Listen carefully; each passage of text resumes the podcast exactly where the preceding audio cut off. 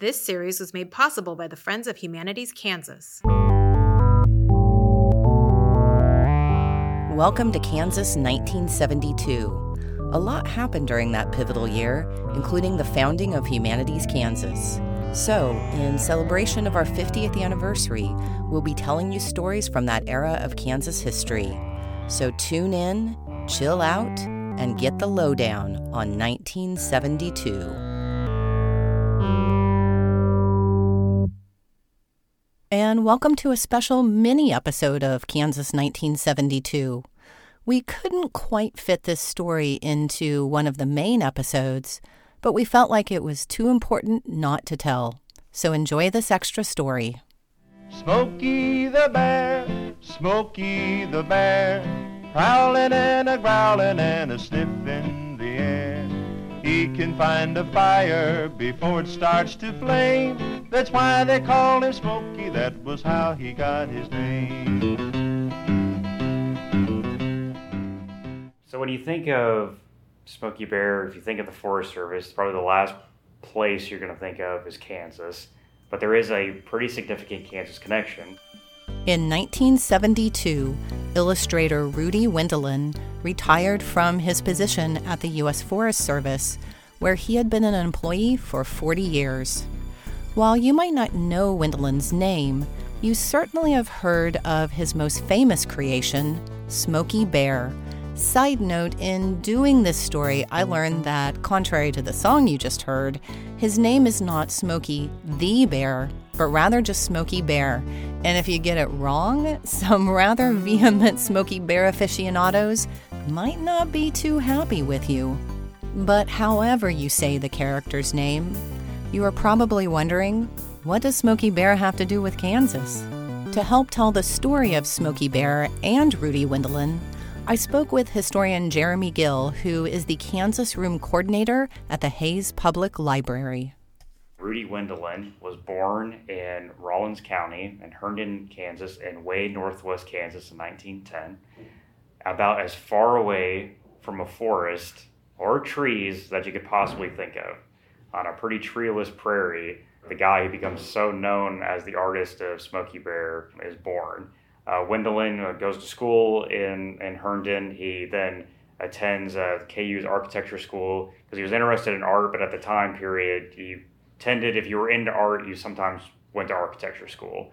Um, so he, he attended KU. Um, he leaves there and he goes to an art school in Wisconsin. And he graduates at probably the worst possible time you could graduate as an art student, and it's during the Great Depression. Just like a lot of uh, young guys his age, he finds himself out of work, can't find a decent job, really in any industry, let alone doing any kind of artistry. He gets a job with the Civilian Conservation Corps, which uh, President Roosevelt had put into place um, to put you know, young guys to work uh, in, in national parks, state parks. In 1933, the chief concern of the American government was to break the back of a bad depression. Among the conditions to be remedied were two President Roosevelt recognized at once. Employment for hundreds of thousands of young men and war veterans was imperative. Havoc wrought by soil erosion had long since shown the necessity of the immediate restoration, conservation, and further development of the country's natural resources.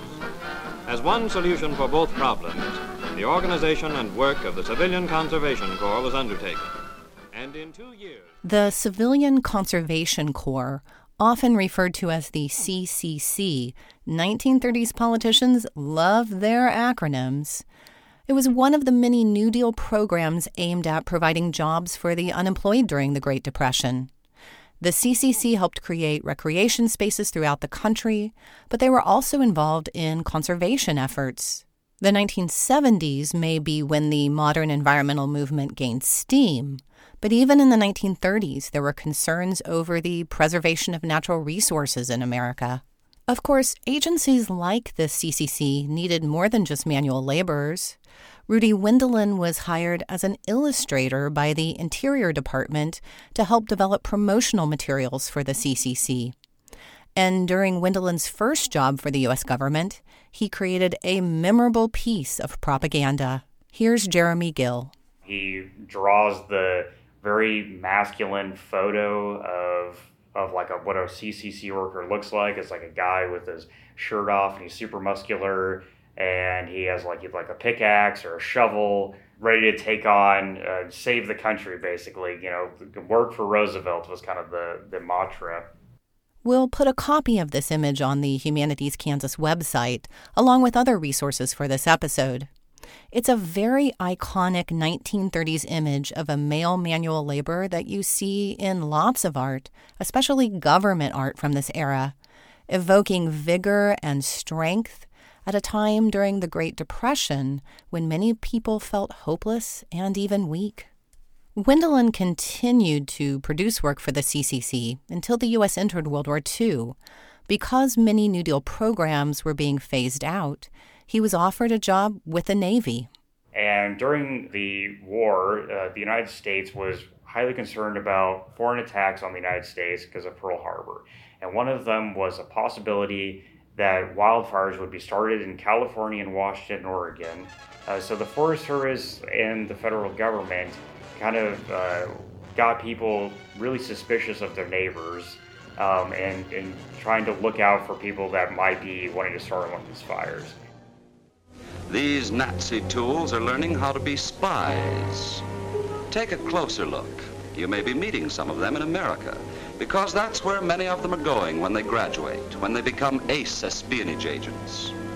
They don't look so dangerous, do they? No, don't kid yourself. Their weapons aren't the usual weapons of war, guns and knives and bombs. They have a better weapon, you. Yes, we mean you Americans. See, they've got you pegged already. Why? Because you're going to make their work easy. Part of stoking these suspicions required getting wildfire prevention on the minds of American citizens. And this is actually the origin of Smokey Bear. The first image of Smokey Bear created by the Forest Service is a kind of ominous figure trying to convince people to spy on their neighbors just in case they are Nazi spies intent on setting forest fires in U.S. national parks. This is certainly a far cry from the cuddly character we know today. So, Rudy Wendelin is not the original creator of Smokey Bear. But when World War II is over and he leaves the Navy, he's offered a job as an illustrator at the Forest Service. Wendelin therefore inherits this World War II propaganda version of Smokey Bear. However, the campaign needs a post war makeover. Wendelin's job was to make a softer toned ad campaign uh, to prevent forest fires because even though the war had ended, this was still a major security risk, uh, an economic risk, um, especially for those who lived in those areas. So Wendelin goes and he starts creating a much more family friendly, bear like character that becomes beloved, reproduced uh, throughout many decades, is still in uh, use today. Post war American culture is very car centric because of trends like suburbanization, commuting, and a more prosperous and growing middle class who can afford cars. But another part of this car culture was the road trip, facilitated by the creation of the National Highway System. More and more Americans at mid century are traveling around the country by car and are often vacationing in national parks. Camping becomes a lot more in vogue. So it's like be careful, don't throw your cigarettes out the window, don't leave your campfire unattended. Like there's some major ramifications if you do these things. And uh, Wendelin was tasked with kind of creating an image that permeated both uh, adults and children. But there were other people who didn't seem to appreciate the forest. They left campfires burning. And they failed to crush out cigarettes.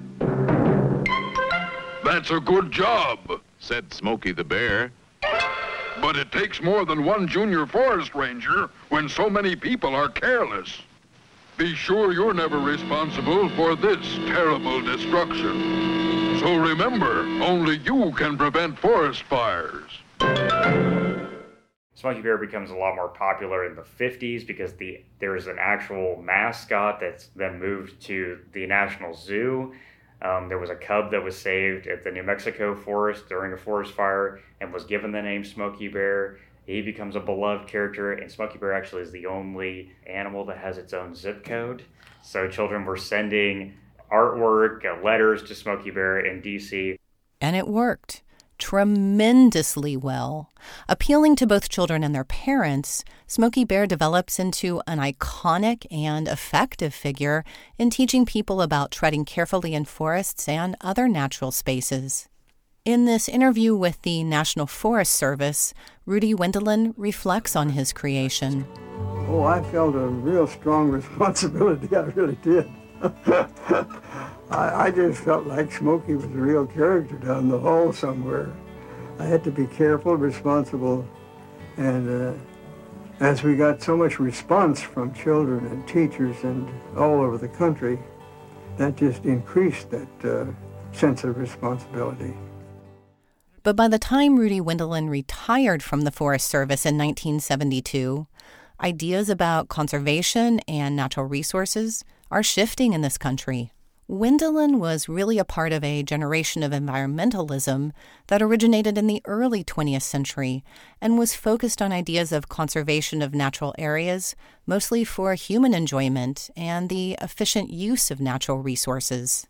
But a whole host of new environmental issues are entering the public dialogue in the 1960s and early 1970s, including concerns about air and water pollution, toxic waste, species lost, overpopulation, and sustainability.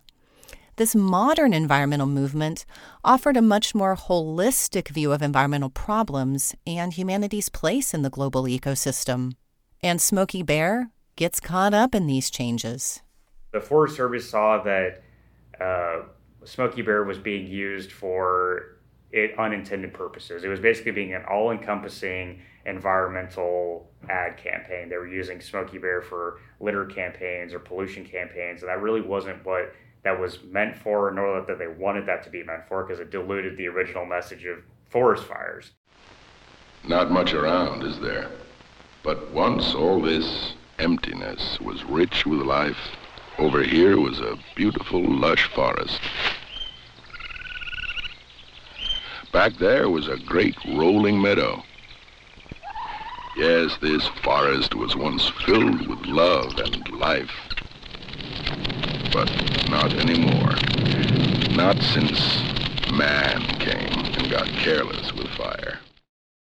Even with these shifts, the character of Smokey Bear has persisted beyond the tenure of Rudy Wendelin at the U.S. Forest Service and is currently the longest running public service announcement campaign in American history.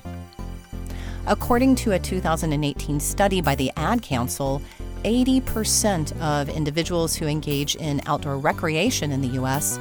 recognize Smokey Bear's image. And for his 75th anniversary in 2019, the National Zoo in Washington, D.C. hosted a Smokey Bear exhibit, complete with a six foot tall statue of the cartoon version of Smokey. He is certainly still an important part of our popular culture. So, what about Rudy Wendelin, the illustrator from Rawlins County, Kansas, who popularized this icon?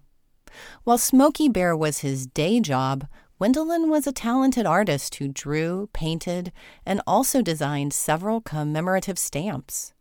Wendelin lived most of his adult life in the Washington, D.C. area because of his work, but he maintained a connection with his home state.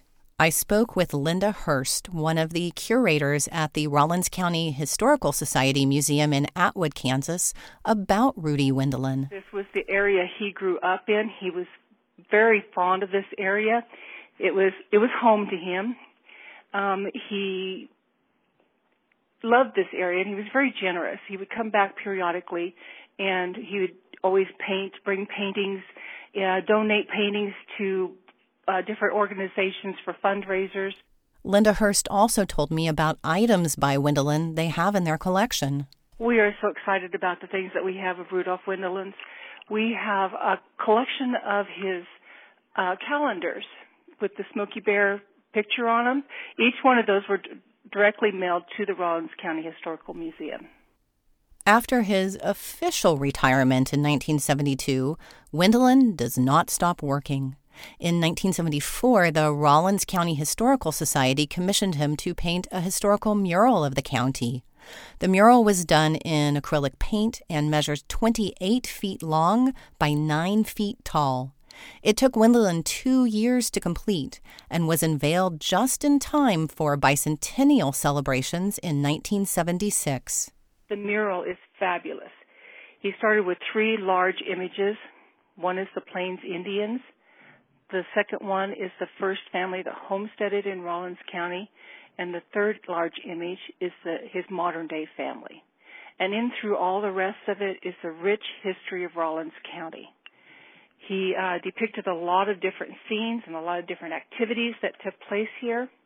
One that I think is particularly interesting is um, he has a picture of a bulldozer dredging out the Lake Atwood under the direction of the surveyor. Perhaps the surveyor was young Rudolph Wendelin himself, for Wendelin and his brother measured the area, and the young artist drew scale illustrations of the terrain that went to the lake proposal uh, to Washington, D.C. in the early 1930s and was instrumental in getting the CCC project approved. I love how this mural kind of brings Wendelin's career full circle. So, the mural is, of course, about the history of where he grew up, but it also connects to the start of his illustration career with the Civilian Conservation Corps during the Great Depression. And just his presence as the famous native son creating the mural reminds you of his most iconic creation. Well, that's the story of Smokey Bear, your friend and mine. But Smokey needs our help, so let's all be careful of fires in the forest, always. And remember, only we you and I can prevent forest fires. So long for now, partners. Thanks for listening to this special mini episode of Kansas 1972. You can listen to full episodes as well as find out more about the sources we used for this and other episodes on our website at www.humanitieskansas.org. Catch you on the flip side. Humanities Kansas is an independent nonprofit leading a movement of ideas to strengthen Kansas communities and our democracy. Since 1972, HK's pioneering programs, grants, and partnerships have documented and shared stories to spark conversations and generate insights. Together with statewide partners and supporters, HK invites all Kansans to draw on history, literature, and culture to enrich their lives and to serve the communities and state we all proudly call home. Join the movement of ideas at humanitieskansas.org.